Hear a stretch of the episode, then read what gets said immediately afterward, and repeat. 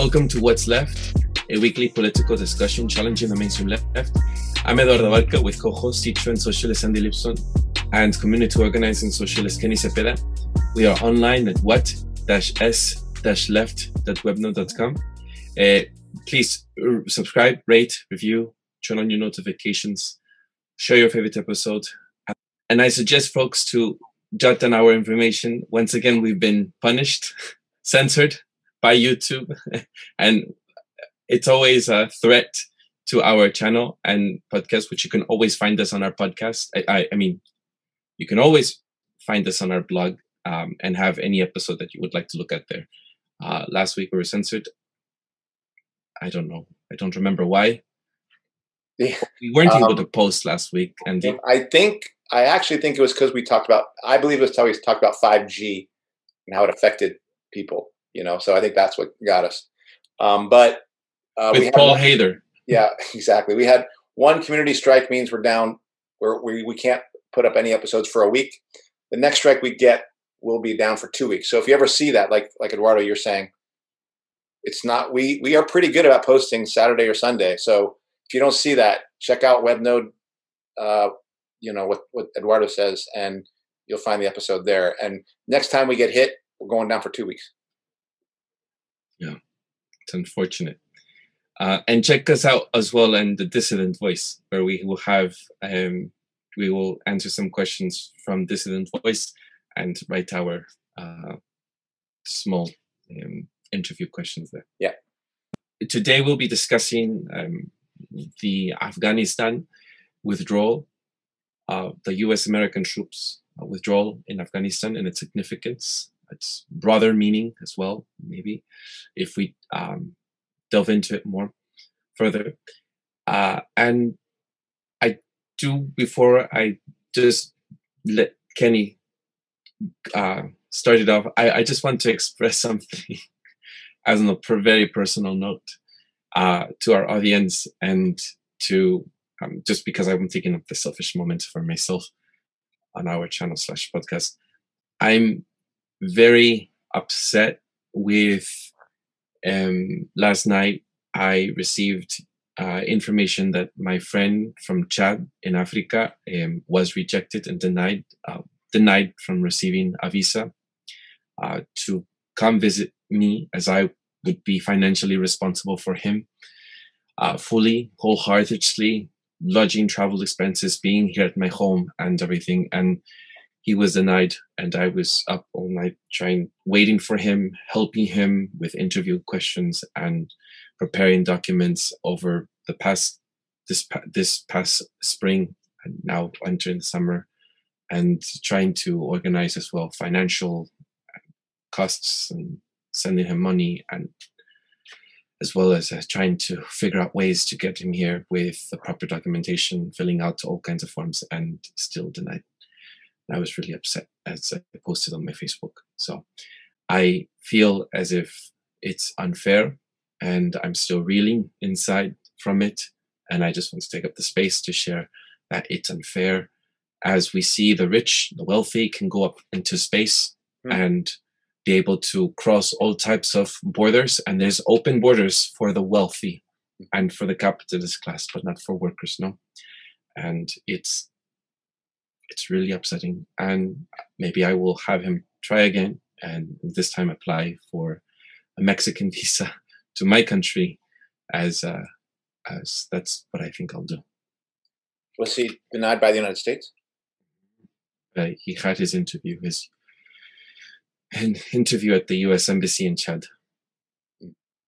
So, did they have to give a reason, or did they just say no? Yes. Uh, well, they feel as if he wouldn't return back to his country of origin. Oh, uh, whatever.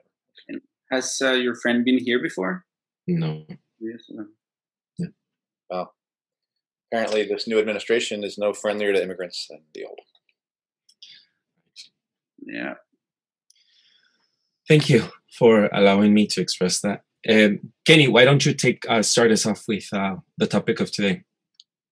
Yeah, so we're discussing Afghanistan and the withdrawal of the troops, or the announcement of withdrawal, um, and you know, it makes me think of uh, uh you know how this administration has framed its um, its posture to to the world foreign policy. You know, it's mainly defined by America's back. You know, and, and, and what does that mean? Um, what what does Afghanistan mean in that context?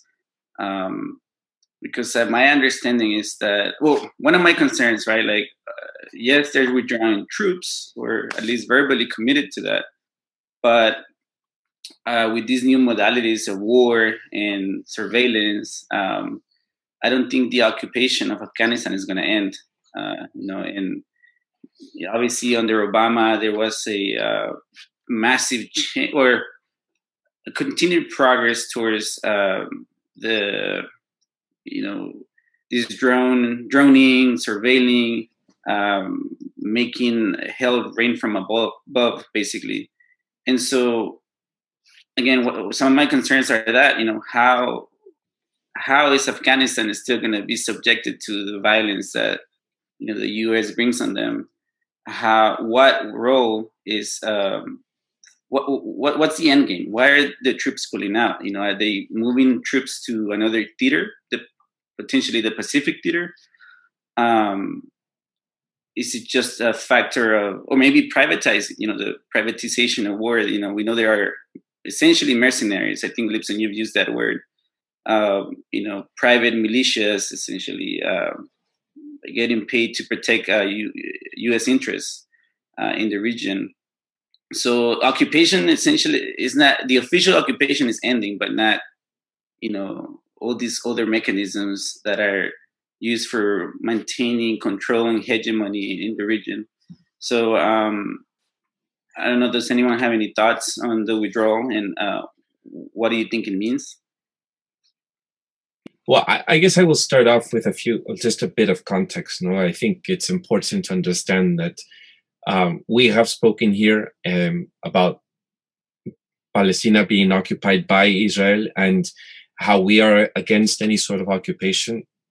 And as I was listening to several podcasts on this, uh, mostly leftist uh, podcasts, I was listening how the importance of uh, women's rights and is highlighted in, in order to to to justify maybe a transition, uh, to be able to uh, support the transition of withdrawal.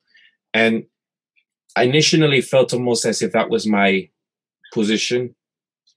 And I know I said that about Syria just a bit when it was around um, the northern um, militants, uh, who I forget the name right now. If I am I first blanking out, but uh, who are who are opposing, who are not necessarily favored or liked by the Turks, and who were also uh, helping to fight um, so-called terrorists in you mean, Syria. You mean, the, you mean the Kurds? Yes, thank you, the Kurds. Thank you. Yeah. And we had done an episode, and so I, I had then declared and said that I think I may have supported a more um, transition. And now I realize that as I'm looking and seeing history of the Taliban and Afghanistan, uh, I think 20 years hasn't really shown that this U.S. American occupation has worked. And if we stand by being against occupations of any sort, the international occupation of, of Afghanistan has also um, been shown. I mean, been, is we're seeing here.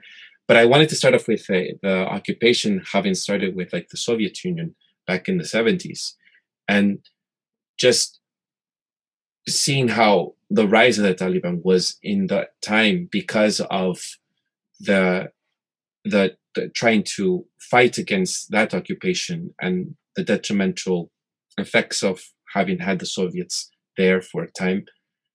And Afghanistan has been a place of constant um, occupation, constant wars, and constant interventions. And the Middle East seems to be that sort of place, like a playground for US American greed of oil and all kinds of even like trade and, and routes to be able to have, you know, uh, for other like Asian countries.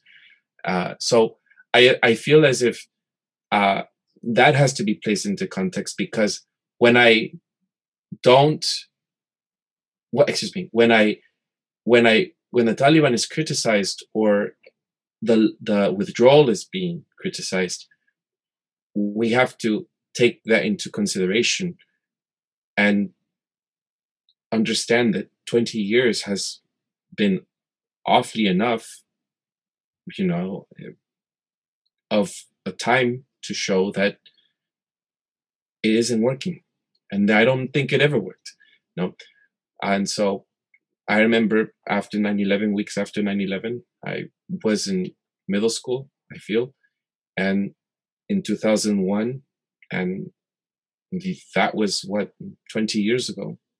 20 years is just not demonstrating that the occupation works. So I, I think that from the Soviet Union up to the Afghanistan war with the US and USA, it is clearly enough to show that it has the Taliban's rise to power hasn't been um, without context. I'll stop there because I think there's more to add. Can you, uh, maybe I'm? Are you saying that the Taliban's rise to power, like is like you're saying? Well, strong. However, not power like governmental power, but their rise in their force fighting against international forces, or maybe, yeah, um, yeah their force, not world in internationally recognized power, but the guerrilla forces uh, against, the, yeah. you know, NATO, the USA. Yep. Yeah, and well, I would say that the I would actually say that the war in Afghanistan and by extension the war in Iraq has worked for the United States. Um, and and I'm going to say that there's only one area it didn't work, and that's. I was speaking not worked for the country for the Afghans. But it was never. It was not. I mean, they and again, yes, they posed it in terms of working for Afghanistan, women's rights, they, yeah. democracy. Mm-hmm. Yeah, but that's never what it was about. It was about establishing Pax Americana about on the U.S. in the Middle East, and the hope for the U.S. ruling class at that time was that they would go, you know, from Afghanistan to Iraq to Syria uh, to Libya to Iran, like they had the axis of evil. Um, and uh, what I want to say that by and large their project did work in terms of they were also they were able, able to enact the Patriot Act and and get people here to accept the Patriot Act and even go with the Patriot Act the idea that we have to do something to stop these terrorists right right and even the left saw Taliban and Al Qaeda as terrorists as opposed to resistance. Because the actual only force which was able to put any, give the United States really any problem has not been the US anti war movement. We, we went along with them. In fact, the current US anti war movement is actually lauding Joe Biden for a for exiting Iraq. I mean, exiting Afghanistan, and he hasn't. So what's the, I mean, it's the two things that Kenny was talking about. They are removing the last 2,500 troops from the region, the formal troops, but they're keeping 18,000 contractors there. A combination of special forces and people mostly coming from DynCorp, from what I heard here. And in addition, it's what Kenny said. Um, uh, U.S. President Joe Biden has spoken of Washington retaining over horizon capability for intervening in Afghanistan, which could include everything from U.S. airstrikes carried out by warplanes flying from the Persian Gulf to drone missile strikes and assassination raids by CIA and special forces. Now, how many special forces do we have in, in that region? How many CIA agents do we have? We don't know because the US doesn't have to say.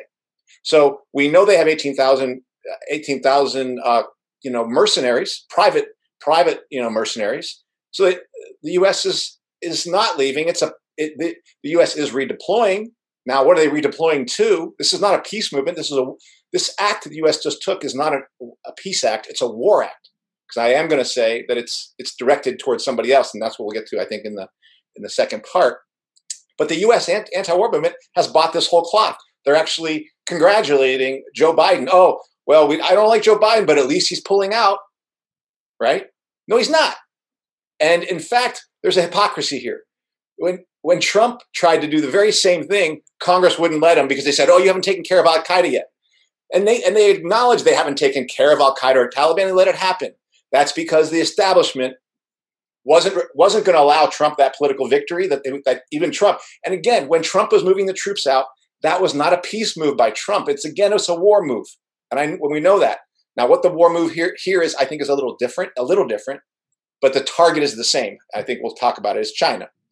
Um, but here's what's here's what is disgusting about this, particularly with Joe Biden, and people are are, are lauding Joe Biden because he's saying, look, you know, um, I don't have because the, the press is going crazy about like, oh, look at the Taliban coming. They're coming in and they're claiming more territory, things like that. What are we going to do? And some generals are even saying that. And Joe Biden is being applauded for saying that's not my responsibility. That's not I didn't create that problem. My job is to protect U.S. interests and and, and our boys and women across the across the pond. Here's what he leaves out. Guess what you did over the last 20 years? It, it, conservative estimate, you killed 200,000 Afghan, Afghanistan people. All right. You destroyed that country like whole clock. You created a whole base of like Abu Ghraibs where people were tortured and waterboarded. And that's and that's what the Afghan government now is doing is basically it finds its enemies and and and, and does torture centers that they were trained by CIA people to do. So you can't say we're going to go into your country, destroy it. We're going to kill 200,000 people at least, and that's the conservative estimate. We're going to create a bunch of, of refugees. We're going to light your country on fire and then we're going to leave and say it's not our problem. What are you talking about? This is a this is a U.S. problem. Now, I think that the so I will say that they did get what they wanted in terms of the U.S. You know, in terms of U.S. workers essentially going for it because we're we're applauding Joe Biden for essentially a war move. Um, now, what I can say is that the U.S. was not able to achieve what it wanted to achieve and the only reason that it didn't do it was because of the resistance in Afghanistan. And there are other players Iran, China, Russia. We know they're getting their hands in there as well. Um, but there is resistance in Afghanistan, and, and other empires have gone into Afghanistan and lost. And, I, and one thing I think was interesting, I'll, I'll probably end this section on, on this quote, was Colin Powell. And this was in, something interesting he had to say. Um, so Colin Powell, if you remember, is one of the uh, architects that got us into both Afghanistan and Iraq. And uh, General Colin Powell had this, uh, uh, yeah, former Secretary of State and Chairman of the Joint Chiefs of Staff, said the decision to leave Afghanistan, this little thing they're doing, was overdue. And he said, and he said, I wouldn't say enough is enough. I'd say we've done all we can do. What are those troops? What what what are those troops being told they're they're there for? It's time to bring it to an end. All right. So he said, "Well, we, throwing up his hands. Well, I don't know what to do anymore. We've destroyed the country. Um, we've we've put military bases all around the region. We've now we now encircle Russia and part even have bases projecting towards China now that we didn't have before. Um, but then he does say this, and this is interesting to me. He goes, um, "The Soviet Union." He uh, he goes, "The Soviet Union did it the same way." He says they got tired. They marched out and back home. How long did anybody remember that? Now, what's interesting about that, that for him to him for him to put the U.S. exit from Afghanistan in a similar light as the Soviet Union is that everyone acknowledges the Soviet Union lost in Afghanistan, and then that they were defeated by the resistance and yes, by the U.S.-backed resistance. Um, and I, it's interesting for me to, for Colin Powell to acknowledge that they had a similar fate. Now, in the case of the Soviet Union, it was only going to be several years later before the Soviet Union itself collapsed completely, and that the, the loss in Afghanistan was part of that. I don't foresee this com- happening in the United States, but I do think what the U.S. is doing um, does suggest uh, a kind of loss that they were not able to achieve all their ends. And there are definite concerns that the U.S. has now um, as they turn, I think, turn their attention from Afghanistan and the war on terror to the war on China and the war on Russia. Yeah, I, I just want to add that, uh, from my perspective, um, you know, obviously um, they didn't achieve the, their ends right in Afghanistan and Iraq, uh, or spreading, you know, um, the the wings of the U.S. empire across the the region in more countries. Um, however, you know, it wasn't a complete loss. Obviously, they were going to take advantage of it, just like they did in Latin America. This was an experimental ground for you know warfare for you know um, tactics and you know and and all this stuff that you know doesn't go to waste. You know, it just moves to the next stage. You know, to the next uh, theater uh, of war, um, which you know I wonder, you know, what then, you know, are is the modalities of war just changing, you know, or or, or are troops going to be redeployed somewhere else, you know? Um, because you know, obviously, droning represents a departure, right, of of the cost of war, where before you had to send troops like Vietnam, you know, and so many soldiers, and and now even the American public doesn't really see the cost of war, you know, because you don't have soldiers coming back, you know, dead necessarily, you know, in in and so I think that has been one a major achievement of, of, of Afghanistan, you know, to disassociate the you know war from the the the mind of the you know the public, you know, so so then we get results like you know the left, like you said, Lipson, uh, applauding uh, Biden for pulling out of uh, Afghanistan without you know you know really looking to what's happening who's really paying the price of this um, because it ain't over. And you know in it, uh, at least in my mind afghanistan is still subjugated. It will continue to be you know um, occupied uh, virtually occupied you know uh, from the air. And you know through the mercenaries that are going to stay behind um, so yeah so my point is that it hasn't been a complete waste you know they there is uh, even the privatization, right? Like uh, Halliburton, we heard that, right? Like how they uh, a lot of the operational activities were privatized into corporations, and that's another way of funneling billions of dollars into trillions. I would say I don't know how much money was spent on these twenty years, right? One of the longest. Is it longer than Vietnam? I'm not sure.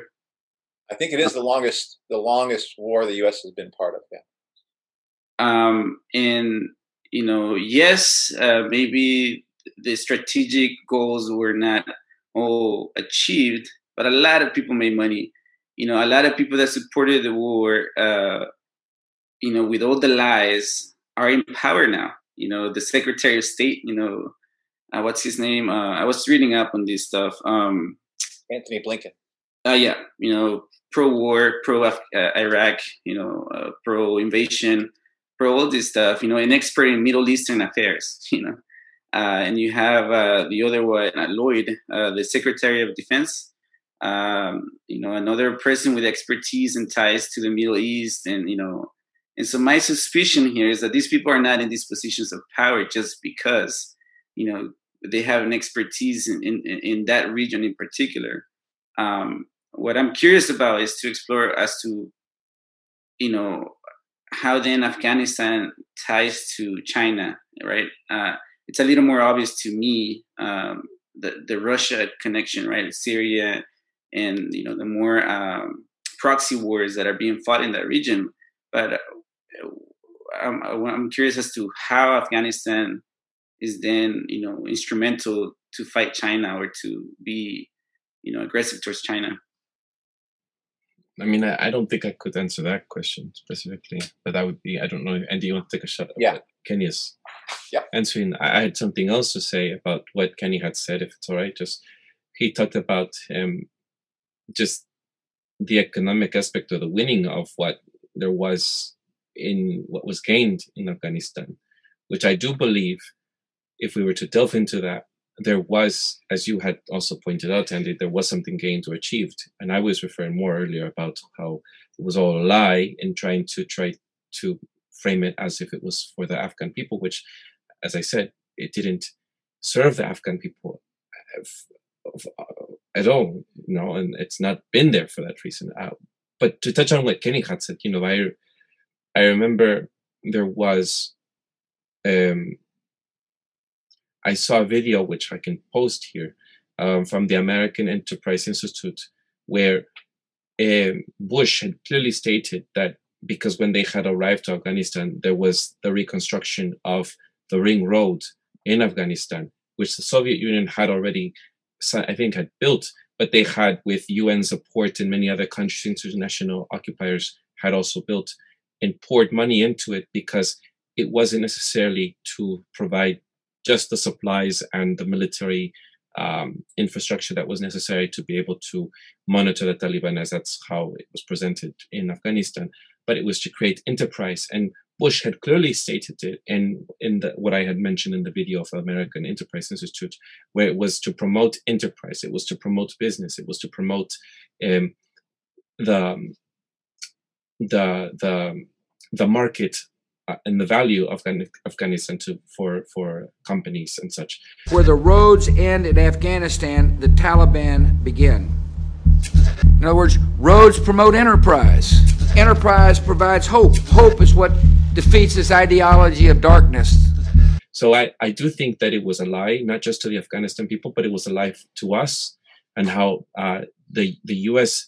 Uh, U.S. American war in Afghanistan was sold to us because it was right after 9 11. Mm-hmm. And it was just weeks after 9 11 where it was said that uh, Osama bin Laden had been there, sheltered. Uh, the Al Qaeda had been there and sheltered um, by the Taliban. And the Taliban at that time had demanded proof to know how exactly was the Osama bin Laden and Al Qaeda connected to the 9 11 attacks.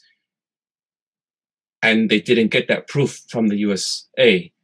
So it is like, well, they didn't get the proof, so they just invaded, no, and and that's where it was. And and and not to, uh, we're not talking about Iraq right now, but then Iraq itself was also another one of those alongside Afghanistan and another Middle Eastern country where it was, we're going to Iraq. as another it's all part of the same scheme it's all part 9-11 9-11 you know and it was just uh, you're right, Andy, um, to point out the Patriot Act. Uh, and I should mention again Barbara Lee, who, whatever our differences is, was the only congressperson in all of the Congress politicians, right, that one pointed out that we shouldn't give these emergency powers and just for free for all to be able to, um, uh, president to be able to invade a country for its war that it wanted. So it was these um, oil wars that we had entered that place, and it's clear by um, Bush having said that the the road, ring road, was um, a major influence for enterprise. So I, I, just wanted to touch base and add more to what we're talking about. Um, yeah, I'll, I'll stop there. But to your question and what your point was, in your last point, uh, Kenny, maybe Andy, I don't know if you want to touch base on it. Yeah, I will, but I want to talk about Barbara Lee because Barbara Lee is supporting Patriot Act 2 now. so I don't give her any credit. You can't you can't support you can't be against Patriot Act one and then go for Patriot Act two, which is now essentially an even more restrictive and even more um, draconian set of laws that bind the entire U.S. population, right? Uh, so that they they get, and essentially gives the state all sorts of powers to monitor us and surveil us. And so suddenly Barbara Lee is going to be for that. So no, Barbara Lee was a fraud in, back then, and she's a fraud now, exposed as a fraud now because you can't be against Patriot Act one and then be for Patriot Act two. Um, the the thing I would say is why it's really it is worth going back to 9/11. Um, and we've talked about how we are very skeptical of. I am. Well, I'll say for myself, I am very skeptical. Like I think this uh, this this COVID thing was a pandemic, right? That this was part of a planned thing and they've taken advantage of it. And I think there is evidence of it being a bioweapon and that the U.S. had something to gain from seeing something like that. Now, did China also use it? I believe they did. But that's 9 11 as well. And I believe that the, the, the bringing down of the two towers was there's an inside job element to it where the U.S. is. It's not about uh, Osama bin Laden. It's about Saudi Arabia. It's about Israel. It's about the United States. If you want to, if you want to know who the characters are behind the likely characters behind bringing down those towers, that's who it is. And the you and the the, the, the neoliberal, the neoconservatives who had put that out had even said we are going in their in their recent security department document we are going to need a Pearl Harbor like event to make the kinds of to to get people to accept the kinds of changes we're going to need to make in the U.S.'s military profile. Because remember, there was something called the Vietnam Syndrome. You know what the Vietnam Syndrome was? No, but what do you mean by that? I imagine yeah. you want to engage in a war like yeah. that. People had the Vietnam syndrome was the fact that generations of people since mm-hmm. Vietnam had said we don't we're not sending our troops anywhere again. Now the U.S. had been doing it, Grenada, all sorts of little mini kind of things. But now, now the U.S. now they've gotten people over that, and now people are expecting regular and major U.S. deployments or med regular or major U.S. violence. Like just think about what ha- wasn't even mentioned just recently. You, I, uh, Biden's already bombed Syria twice and Iraq once, just in the time yeah. he's been in, and and not a not a peep. Maybe actually he gets applause from that in the United States. So something has been accomplished here when you can do that. Um,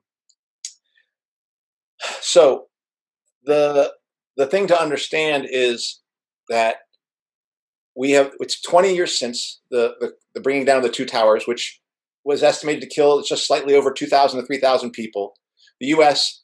killed at least 200,000 Afghan people in Afghanistan, millions in Iraq, in terms of in, in response to that, and have militarized the entire region and, and lit it on fire, depleted uranium everywhere, all sorts of things. Um, you know, war crimes, and they have camps in Cuba, camps throughout those countries that are like torture centers. Um, so that was what the U.S. was able to accomplish out of what I think was the false flag event of the the twin towers coming down. Um, and now, where are they going? They they've kind of said it in their National Security Strategy Act. Um, Afghanistan is called the Saudi Arabia of lithium. And do you know what lithium is important for? Tesla, batteries, cars. Batteries, mil- uh, computers, F 15s, anything that requires like a computer or transistor, you need lithium. Now they have other things, but basically it's it's considered to have a, at least a trillion dollars of reserves in rare earth rare earth metals. Mm-hmm. Um, and and there's talk, there's also talk of a, of a, of a, of a pipeline that goes through there, an oil pipeline from the Caspian Sea and a natural gas pipeline that the U.S. wanted so they could avert, divert it from Russia. So that that is something, and I think that's actually been constructed. At least one of them has been constructed. But that is the if you want to talk about the existing spoils, those are the spoils, and that's what the U.S. is not going to let go of. Um, and that's where China comes into this. And this is what um, what the Wall Street Journal said, and this is what a, a Navy general said, actually. Uh, Wall Street Journal the American presence in that strategic spot, Afghanistan, provided at least a bit of a check on Iranian aggression and Chinese expansionism. Now, what do you think they are referring to with regards to Chinese expansionism as it relates to, to going into Afghanistan? Mines? Belt and Road Initiative. Like that goes straight through there that's what the plan was for for for China. Is what they're concerned about is China. Do, do we know here about the Belt and Road Initiative? It's the whole mm-hmm. plan for the for China to basically use investment to get control of it's it's structural adjustment, but China's version of doing it. And it and it's going into Africa. It's going to head into South America. It's going through Europe. It's going through the Middle East and Central America. It goes right through Iran, mm-hmm. and Iran is a central piece in that.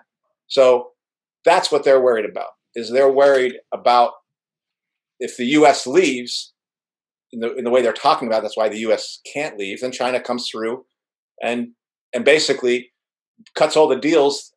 But the U.S. spills the blood, and China gets to cut the deals and get the and, and get the lithium.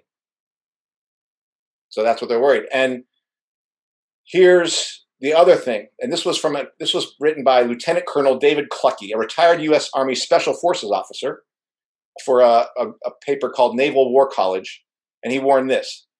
He goes that withdrawal would give communist China an opportunity to undermine 20 years of U.S. efforts while simultaneously enabling People's Republic of China advisors and military, military forces strategic access, he means to those resources, and influence in South Asia a move that would strengthen deterrence against U.S. military intervention in the region.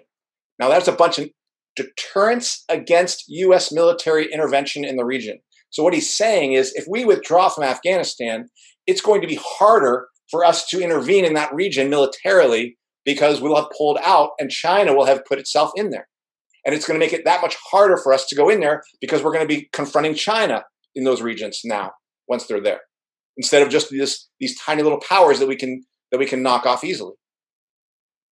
So they're saying it. They're saying it out in the open that the, the real reason, the real target now is China.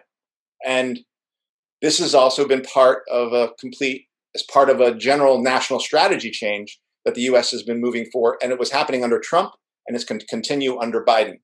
Um, and the last piece, and I, I do want to say something about the national strategy uh, that the U.S. has, because um, I want to read from it eventually. But this is where the G7 meeting that happened in April is important. If you remember, G7 met and they were talking about well, what about NATO? And NATO and the NATO countries were not ex- were not excited about taking on China, particularly because they're they have financial relationship with China. So I don't think it's an accident that on top of the U.S. 2,500 troops leaving, we're seeing a whole slew of all the NATO countries leaving, from Germany and Belgium and Italy and Spain and Denmark and Czechoslovakia, Northern Macedonia, Romania. All these countries are leaving, and I believe that this is this is their way of saying, look, if you want us to fight China, if you want us to help you with China, then we got to get out of there. And I think the U.S. has agreed to that. And so this, to me, is part of the the U.S. And this is the big difference between Biden and Trump. Is Biden has said, okay, yeah, I want to take on China, but I want to build a, build a Western coalition to take China on. And I think this is one of the first steps towards doing that, which is allowing their al- their NATO allies to clear the decks of their because it hasn't been easy for them to be in there, um, and uh, and and in agreeing to get out of Afghanistan, agreeing more to uh, to take on a new a new foe, and that is Russia and China. And the European Union also went as far as um, placing sanctions on China for the first time since 1989, something like that, because um, they've had you know decades of uh, economic relations, um, but they did like symbolic sanctions, right? But um, to kind of fall in line basically with with the what the US the, the ask of the US essentially. Um, so I think that's pretty important. Um, you know, despite again, like you said, the deep economic ties. You know, Germany has deep ties with China, and and um, but yeah, th- there is a, been a switch of the approach of Europe towards China, um, and um, yeah, that summit was that the summit that happened in um, Alaska. Yeah, yeah, that it was very contentious, and the U.S. was trying to be very moralistic and accusing China. You know, and again, this reminds me of uh, Joseph Goebbels, uh, the minister of propaganda from the Nazis, that said that uh, you want to accuse your enemies of everything you're guilty of. So essentially, um, right, the, the, reason Europe sanctioned China was on the premise that um, China was committing um, uh, what, what do you call um, they were mistreating the Uyghurs, Uyghur yeah, yeah. population, the uh, the Muslim minority. Yeah. Uh, and how cynical that is, right? When the U.S. is occupying Afghanistan and Iraq, and you know the, this whole region, you know, destroying Syria, Yemen. Um, yet, you know, there that was the premise of allowing Europe to take that stand. Um, you know, on the basis of some uh, defending human rights uh, the human rights of the Muslim Muslim minority in China. And remember, all of these NATO countries have blood on their hands in Afghanistan. So all these folks are saying we're going to teach you a lesson about how to teach how to treat Muslims, while they're in the very country where 200,000 Muslims have been, well, not all, not everyone in Afghanistan, but 200,000 people in Afghanistan had been killed, and they've built, helped build all these um, torture centers. And Germany is still staying. They'll be leaving eventually, but yeah, you know. Yeah. So it's entirely right that it's complete hypocrisy on their part. Um, uh, anyway, Eduardo, I want to see if you have to say because I want to. I want to. Well, you just said some. Well, I guess what I'll pick up from was when you said that um, all these countries teaching Muslims how to be Muslims. I, I suppose that causing for me that brings up the issue of the women's rights being trampled on in by the Taliban as well as by, um, you know, just the new, um, the argument that this will be infringing on women's rights. I suppose that I, I'd like to explore that a bit because that is the argument on the left. That is, um, even though they support the withdrawal, there's still is the mm, bringing that up as, uh, oh, you know, whatever guilt is is coming up. Uh, how do you all make of it. I guess for me, I obviously I am pro anyone's rights, human rights, women's rights, and I do want to denounce anybody. I don't think it just pertains to the Taliban. I think we have women's rights being infringed upon here and infringed upon in Europe and infringed upon in other countries. So I don't want to just target uh, the Taliban or uh, Afghanistan as we are discussing the specific country today. I think I think that is intentional, right? That framing, especially to to galvanize the left to be pro-war, basically, um, you know, to advance this racist, sexist project that's imperialism. Um, you know, because uh, on the one hand, uh, like you said, you know, like who the hell are we to tell them how to live? You know, like um, we are imposing our worldview and our values on them, and that's literally where imperialism, one of the mechanisms of imperialism, right? Like, and and and then we are the saviors of people. When when who are they saving? You know, there is in that sexist or racist to evaporate people from you know by raining, uh, you know, fire from drones. Is that that sexist and you know and homophobics and all and all the isms? You know, like that is the most brutal you know act of discrimination. You know, to to to just destroy people. That's so you know treat them like they're just a thing, so human collateral damage you know, out of the, I've heard higher numbers, at least maybe it's in both Afghanistan and, and Iraq. But, you know, like the collateral damage, you know, like how do we even know the numbers? You know, it's so hard to know because they have a, you know, they report, you know, the, the, the US forces and occupying forces, they report the, the numbers. I've actually read the New York Times recently where they were, they weren't sure about how many troops were left behind. So that's the kind of reporting that we are getting from, you know, from the New York Times, right? that basically they're fed the information. But my point is that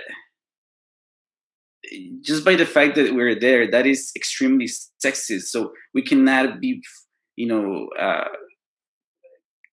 engage even on that subject. You know, having have an honest discussion about sexism and trying to save people.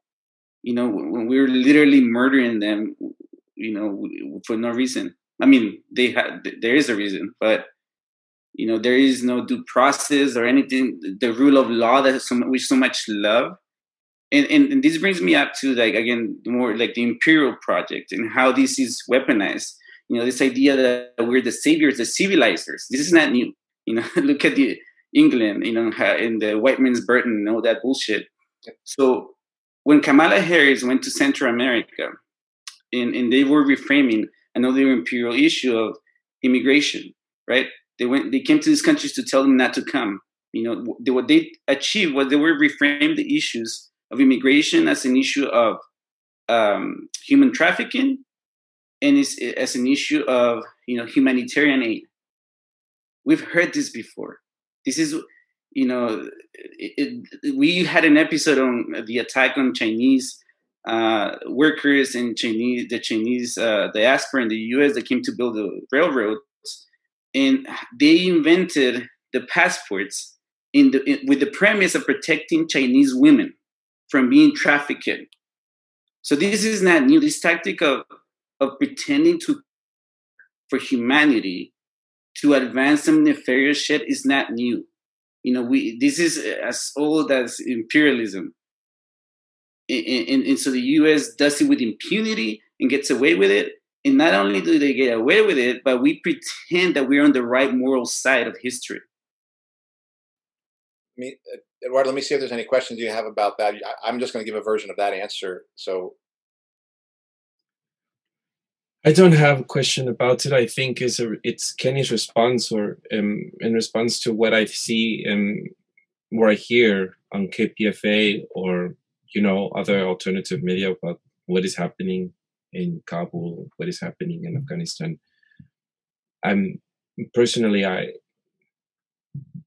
mean, I agree that it is under those guises that you know wars are created and and and people do. I, I but I also don't want to um, undermine that um, very strict Islam and Christian and all kinds of sort of ideologies do, um, whether that be in this country or other countries, uh, undermine um, people's experiences. I, it is something that happens.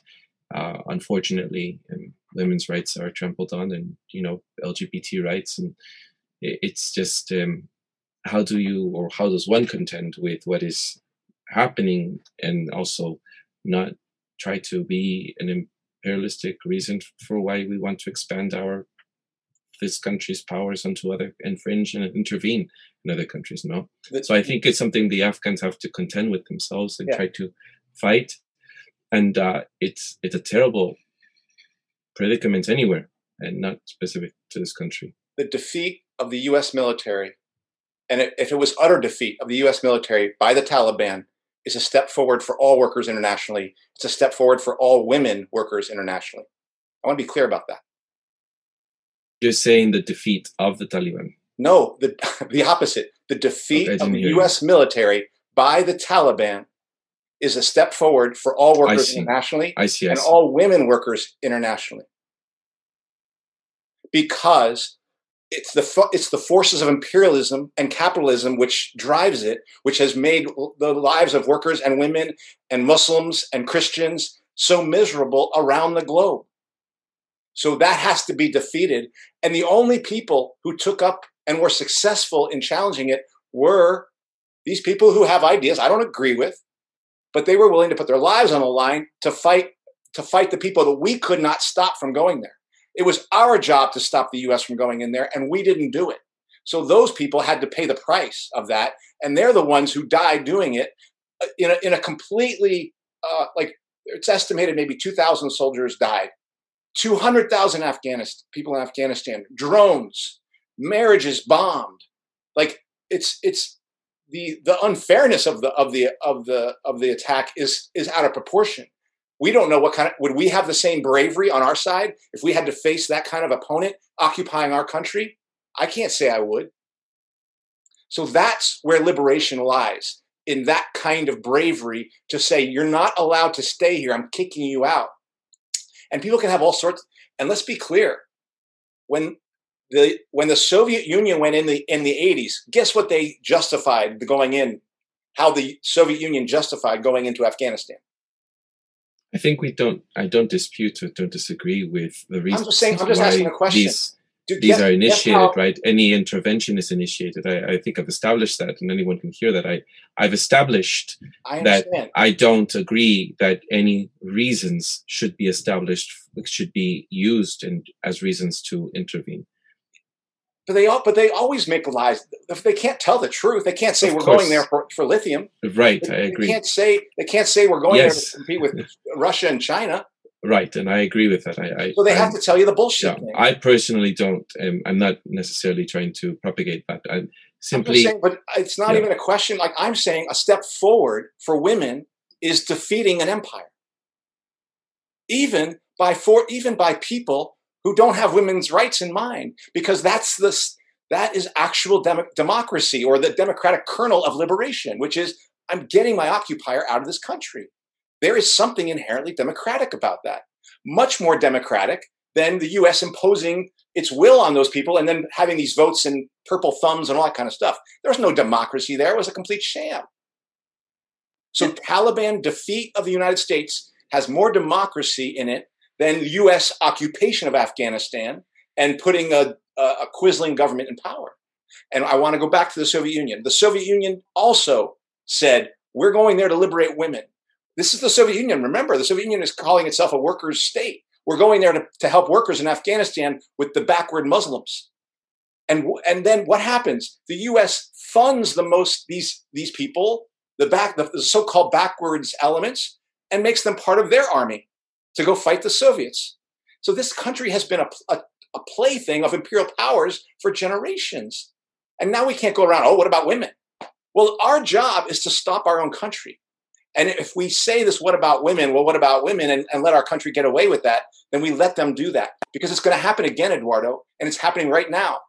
We have, there's, it's democracy versus autocracy. It's the way that the whole war on China is being posed. It's the way the whole war on Russia is being posed. Mm-hmm. They're the autocratic regime, and mm-hmm. our regime, which is actually going to be telling us what we can say in our text messages and saying you're not allowed to put vaccine into your text messages, is calling itself democratic. And it's trying to build the forces of democracy, the Germany, Belgium, the ones who destroyed Afghanistan, and saying that it's the, those forces of democracy which are going to defeat autocracy, which is Russia and China. And, and then we can say, oh, well, what about that? I'll talk. Do, do you not care about what's happening with the Uyghurs? Do you not care that pe- that workers in China are actually don't have democracy there? They don't. But we have to be able to understand that our government is lying to us to make those wars, and we have to say we're have to call bullshit on it and say you never you you are not bringing your bombs and your military to bring democracy anywhere. You are doing it to rain death on people so you can control their resources and strip strip them of anything democratic. And the most democratic thing that those people can do is defeat you in war, and the most democratic thing we can do is take you down as a government before you can go make war. And frankly, we should have done it er, well earlier than the so-called insurrection that happened in what 2020 with 6,000 people so-called storming the thing. We should have stormed DC a long time ago and taken them out and made this not happen. 2021. Right, yeah. 2021. I think that you know that that again that I think it's yeah. I mean, I, I agree. It, it, the the the lies that are being told in the same way that we were lied to just to enter the Middle East and under the 9/11, it was it was uh, it was framed in a way for us to enter the the this long U.S. American war, and as well as many wars, I framed that way to enter wars. I I don't dispute that. So I, I have established that. Um, and it is uh, something, but I don't think it's. Um, I think it's it's it's not. It. I don't think I. I, I think it. The way it's framed in um, liberal uh, progressive media, it is. Uh, it can be a distraction to support the withdrawal and to allow the Afghan people to decide for themselves what they should do for themselves. Uh, but I think here on what's left, I think it's my my response or my bringing up of it is genuine enough to show and demonstrate that any attack on LGBT people or women and anywhere in the world, even by the Christian right, and not just to pick on the Islam, and I've said this before that it is difficult sometimes to to say on in leftist circles that we can criticize uh, Islam and still be loving and supportive of our Muslim brothers and sisters, right? But I, I, I think sometimes it's it's very highly criticized and to uh, any leftist to criticize um, Islam ideology. But, but and, I, and I criticize it. I think I think I, I would be careful in the sense that I understand this as a project of, of deliberate project to, to create a, a racist narrative. You know, that Muslims, you know, and is, Islam is that vicious, you know, and that is a threat to the liberty of women. And, and you know, and I don't think it's just the Islam ideology. I think it's Christian ideology, right? see, like that that frame, mm-hmm. you know, has been used to excuse the brutality of the U.S. because the the you know my framing of it kenny or because i'm not a us american imperialist no, but, um, but, but person look. trying to advance i mean i've established that. I'm just saying is it all right for a person to also be in opposition of uh, any religious ideology like myself? Because it seems to be on the left that you can't sort of oppose any sort of but, but uh, religious see, ideology and i'm not picking on islam per se. I'm picking on christian and i'm saying even Judaism, and even um, a lot of Asian uh, sort of sectist, sectarian religious beliefs. The problem that I have is that falling into that conversation itself is already deviating from the big issue here. The biggest threat to people, whether you well, maybe it's not the conversation for this episode, but I don't think it's it's it's it. I I I don't think I'm trying to deviate myself. But I mean, if you both think that I'm deviating, it's not. It's just you mentioned that you were struggling. You said you kind of were struggling, and maybe that wasn't. You were struggling with. You were torn somehow, you know, and that is the part. In I'm the saying, beginning, yes. Well, I'm just saying. I, I'm saying that there's nothing. In my, from my vantage point, I'm not going to. I'm not saying what you should believe, Eduardo. I'm just saying I'm not torn about it because I'm for the for the Taliban defeating the U.S. military. Yeah. And in Afghanistan, Yes, that's what I, I they I want them to win, and that that is that is that is the the future for the possibility of working class revolution, which is the only thing which will bring democracy, because the attack on women and other and and and workers and uh, immigrants. Right, and who is disputing that? So I suppose I'm the question is for both of you. I may not be able to express that I have disagreements with Islamic ideologies or any Christian ideologies. Is that what you're saying, Andy? Because I don't. It's not about religion. It's about. It's. It, it has well, nothing. I'm, to do with well, it's just a side note. It's a. It's my personal stand okay. on whether. Do you, is it not something I can say? Is it? Yeah, you, you can be say censored it, around it, or do you think it's it, a distraction? It, it wasn't for you because it seemed to. It seemed to for you to create an issue where you were like, "But can what do I say to my friends?" Who are worried about the Taliban and what they're going to do. To I'll tell you where this is coming from. When I talk about my criticisms on religion, and maybe this is because I was growing up as a Jehovah's Witness and I couldn't say anything around, but just anytime I say it in leftist, especially leftist circles, and you know, it's always don't criticize Islam or don't criticize Judaism or don't criticize, you know, and it, it, seems to be now that both of you are taking on the, the sort of position when I talk about this with progressives and liberals, it seems I can't even criticize anything about. But it is. I'm not criticizing your opinion on it. I'm criticizing the fact that this is being designed to deviate from the conversation. Well, I don't think I'm trying to deviate the conversation. To yeah. justify, you know, a racist agenda, a sexist agenda, you know, a homophobic agenda, you know, because that's what empire is. You know, mm-hmm. the big, and, and that's what was my point. The biggest threat to the world you know, I'm not afraid of, you know, the uh, Islamic State coming to, you know, conquer me, you know, because I've seen what the U.S. empire has done to my country where I was born. You know, I've seen the live executions on TV, you know, from from U.S. backed dictators. You know, I've seen my family refugees. So I'm not afraid of the Islamic State, and I, I and I am with in solidarity with the women who want liberty, of course.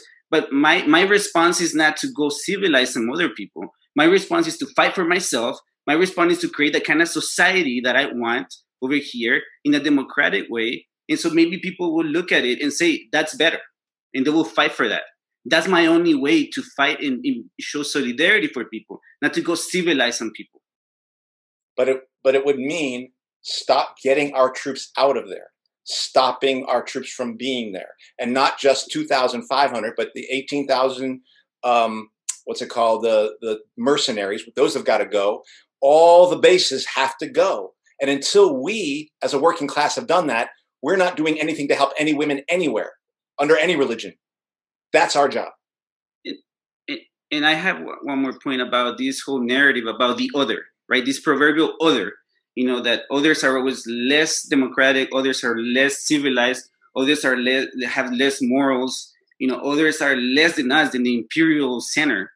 You know that narrative advances a lot of shit is, is dehumanizing and that is the purpose of it. It centralizes us as the way of being and that is arrogance you know and and so again if i'm going to create a society i have opinions you know but i'm going to subject those opinions to the will of the people and we're going to have to debate you know how, what kind of society we're going to shape.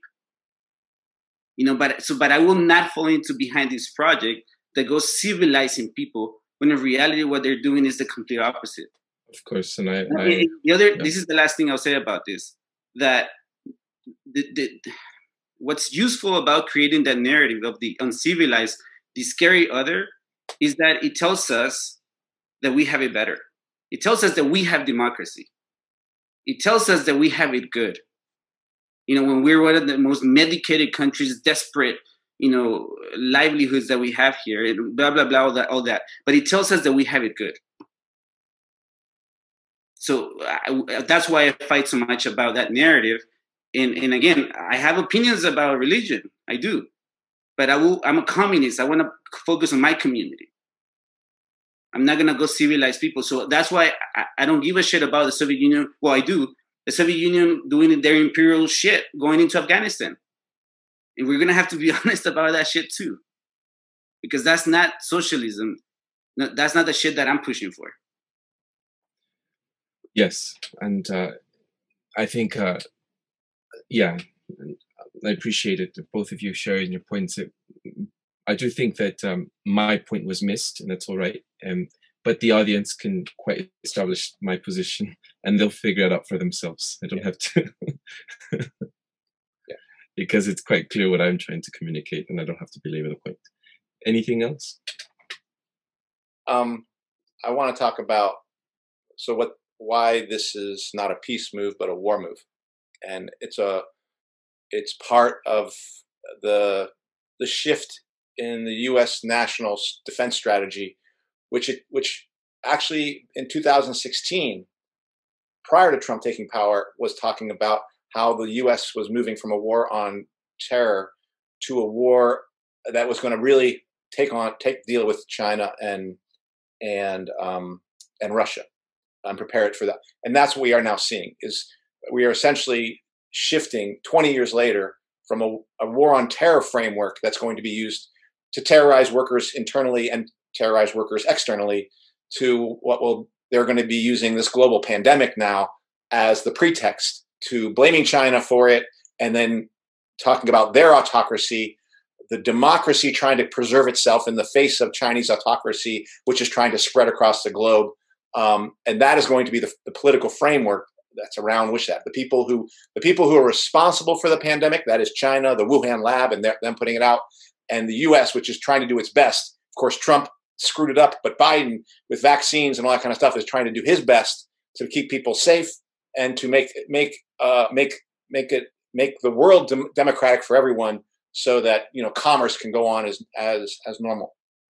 That's the frame now that's going to be used, and it's going to mean an escalation of U.S. war making abroad, and it will mean an escalation of of uh, what's it called, cracking down internally, and that's what we're seeing. Um, so let me just I want, I want to read this from the National um, Defense Strategy, and this was actually put out in 2018, but I think it's apropos of what the U.S. is doing now. Um, and uh, and I want you to listen particularly to the last section of this. And if when you think about the fourth industrial revolution and some of the themes that we've been talking about, um, because this is 2018. So they said this: the central challenge to U.S. prosperity and security is the reemergence of long-term strategic competition by what the national security strategy classifies as revisionist powers. It is increasingly clear that China and Russia want to shape a world consistent with their authoritarian model, gaining veto authority over nations' economic, diplomatic, and security decisions. For decades, the United States has enjoyed uncontested or dominant superiority in every operating domain. We could generally deploy our forces when we wanted, assemble them where we wanted, and operate how we wanted. Today, every domain is contested, air, land, sea, space, and cyberspace. This is 2018. And, the, and, and it finishes here. The security environment is also affected by rapid technological advancements and the changing character of war. New technologies including include advanced computing, big data analytics, artificial intelligence, autonomy, robotics, directed energy, hypersonics, and biotechnology, the very technologies that ensure we will be able to fight and win the wars of the future. So, all of those things that they laid out at the end are the elements that are part of the fourth industrial revolution and part of this pandemic. Big data, biotechnology, robotics, autonomy means autonomous robotics, uh, drones that can make decisions about what they what they destroy. All right, and of course, you know, we might not directed energy and hypersonics. Those are those are part of going to be part of the building the, the, the space war and the and the militarization of space. Um, but those elements that they're talking about that they must win on to defeat China in this new age are exactly the elements that they're having to push to and push on as it relates to the to the to the so-called pandemic. And this to me has has to we have to understand that this is a war the US plans to win. And they will make war on us to do it. And they're and that what they're this pullout of Afghanistan is nothing more than a redeployment towards preparing for a much bigger war. Um, and we have to stop this, and the only way to stop this is a revolution. Um, and I really think it lays out the fact that all this shit we're seeing about well, remote education, about Amazon getting bigger, and also the centralization of and the synthesis of corporations with the state all these are about preparing for, for war with China, and it's laid out right here. And this is from you were reading. Uh, it's the 2018 Defense National Defense Strategy thing that the U.S. It was basically written by General Mattis. Matt Mattis. Yeah. Mm. The only thing that's different is now is the, they're going by this general strategy is the idea of building a, a Western alliance now in order to see this through. And this is why you see France do, you know, France is basically saying they're pushing vaccine passports. This is why you see Britain doing it. This is why you see all these countries. They're all on board for this. This is why you also see uh, what it's called vaccine diplomacy. You know, when Kamala Harris went to Guatemala a few weeks ago on her first trip, international trip to Mexico and Mexico and Guatemala to talk about immigration and again the framing of human human trafficking and humanitarian aid, um, they agreed to give Guatemala a million doses of vaccines, the the American vaccine. You know, and I knew through my family that uh, there was the Chinese and the Russian vaccine was there were amounts there too, uh, and even India has its own, right? I think. Yeah. Um, and uh, there's AstraZeneca, which is the British and Swedish project, European Union project. Um, and, and, you see actually, if you actually pay attention carefully, how they're wrestling for influence on, on who has the better vaccine, who has the most influence. And that to me is kind of like symbolizes the carving out of you know influence um, you know sort of the way it happened you know in 1800s with africa right? How the imperial powers imperial powers uh, decided who would get what and so vaccine diplomacy is out there too it's part of this whole project you know as to um, because that's that's a matter of national security now right you know the virus uh, who has the, the, the vaccine. It's it's war, I think, um, between these powers. I I think what's scary for me is just the advancements. I think one of the questions that we were answering, right, in in the Paul Heather interview questions was, what do we see in 20 years from now? And I really do, as you were reading that, thinking how grim it will be in the future for the advancement and acceleration of technology that is being deployed out in these countries, as well as the ones that are going to be used for the surveillance of our countries. And if we don't pay attention to this, I think we, unfortunately, because of the popularity of social platforms, but this is like a Trojan horse for us to be allowed to be surveillanced and by the way, Andy, I did see your post on how even phones are now being considered as to be used. And so it all comes to technology that I'm it seems to be moving very fast. Yeah. And so I yeah, I I don't know how we mm. could and then here we're you know, we are the US is framing things as democracy and freedom, right? That's like our biggest slogan. You know, that's what we bring to the world, supposedly. But uh, what's at stake, literally, for me, is that you know, is dissent and consent, two fundamental things from freedom.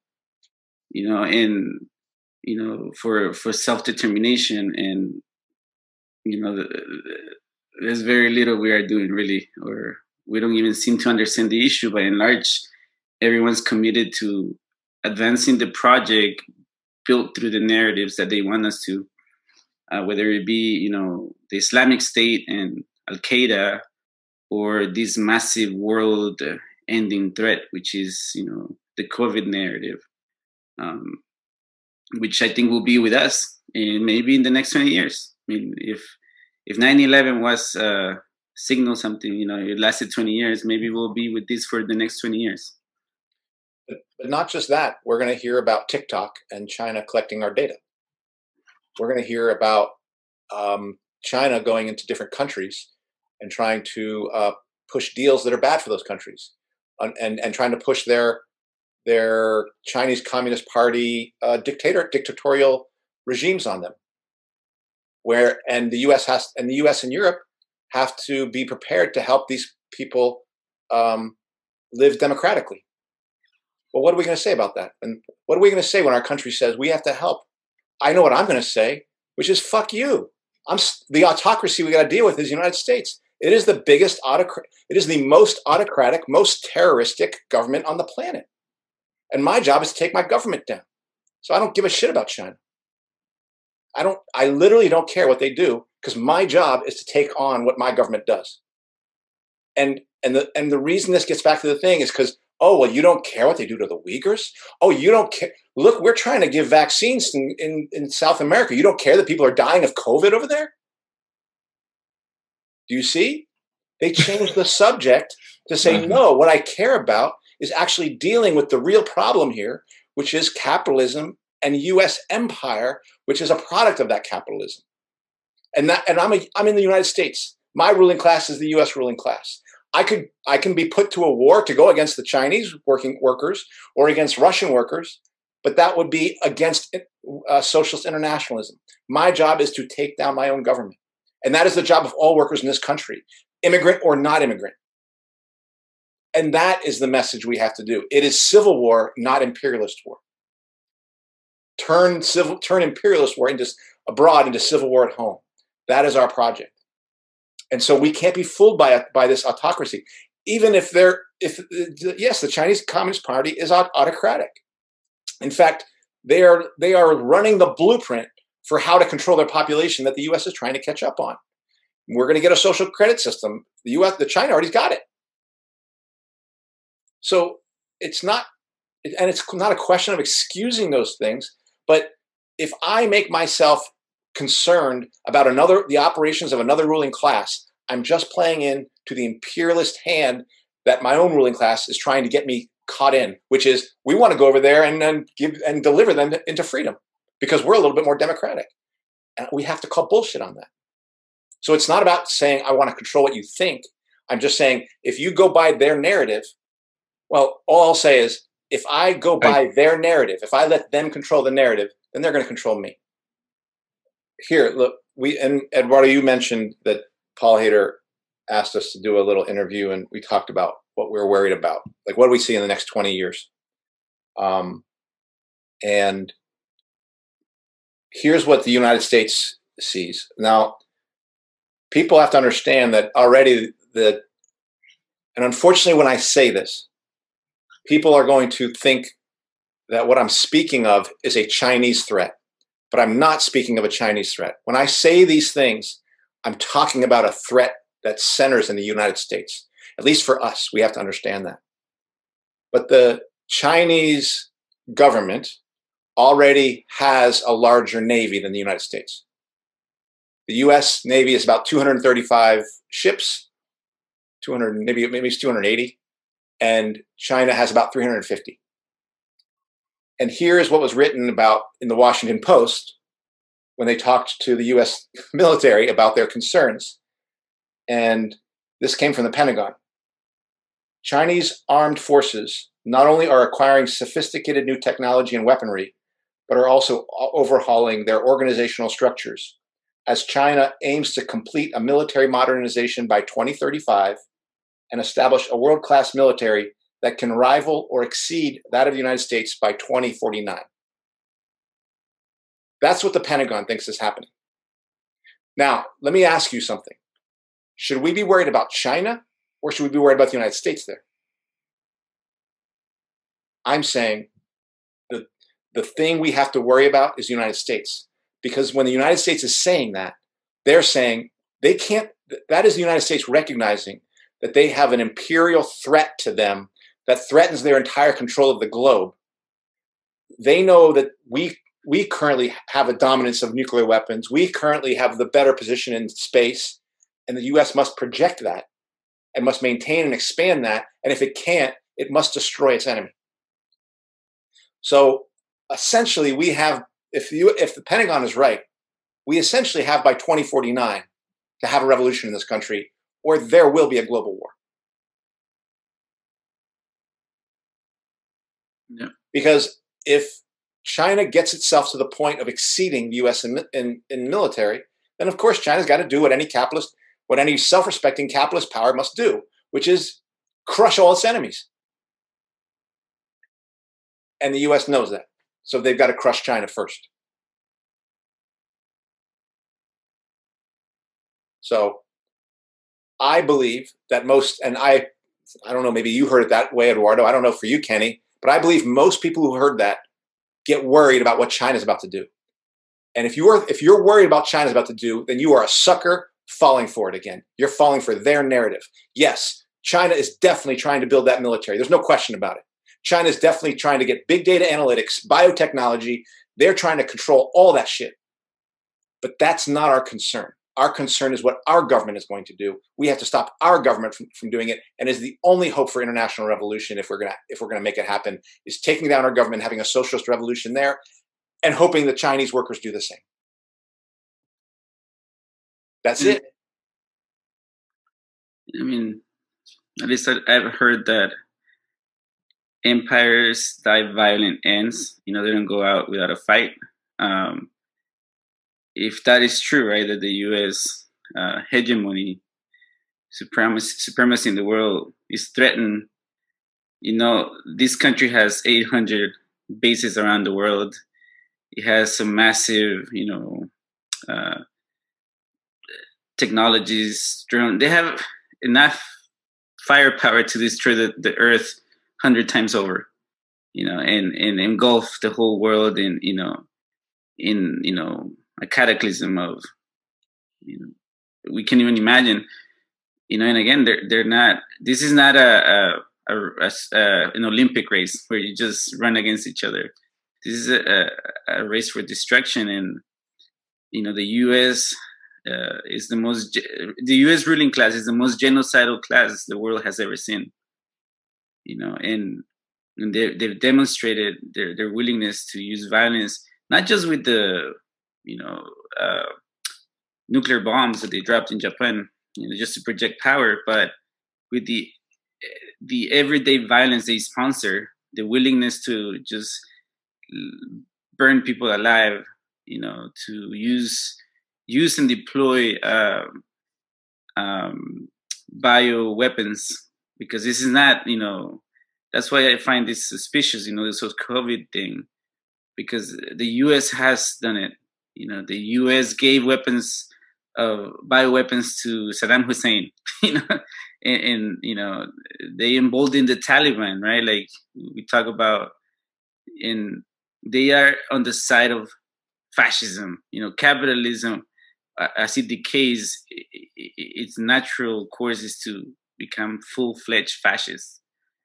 Um, and so, yeah, uh, are the biggest threat that anyone in the world faces is the U.S., not not the other.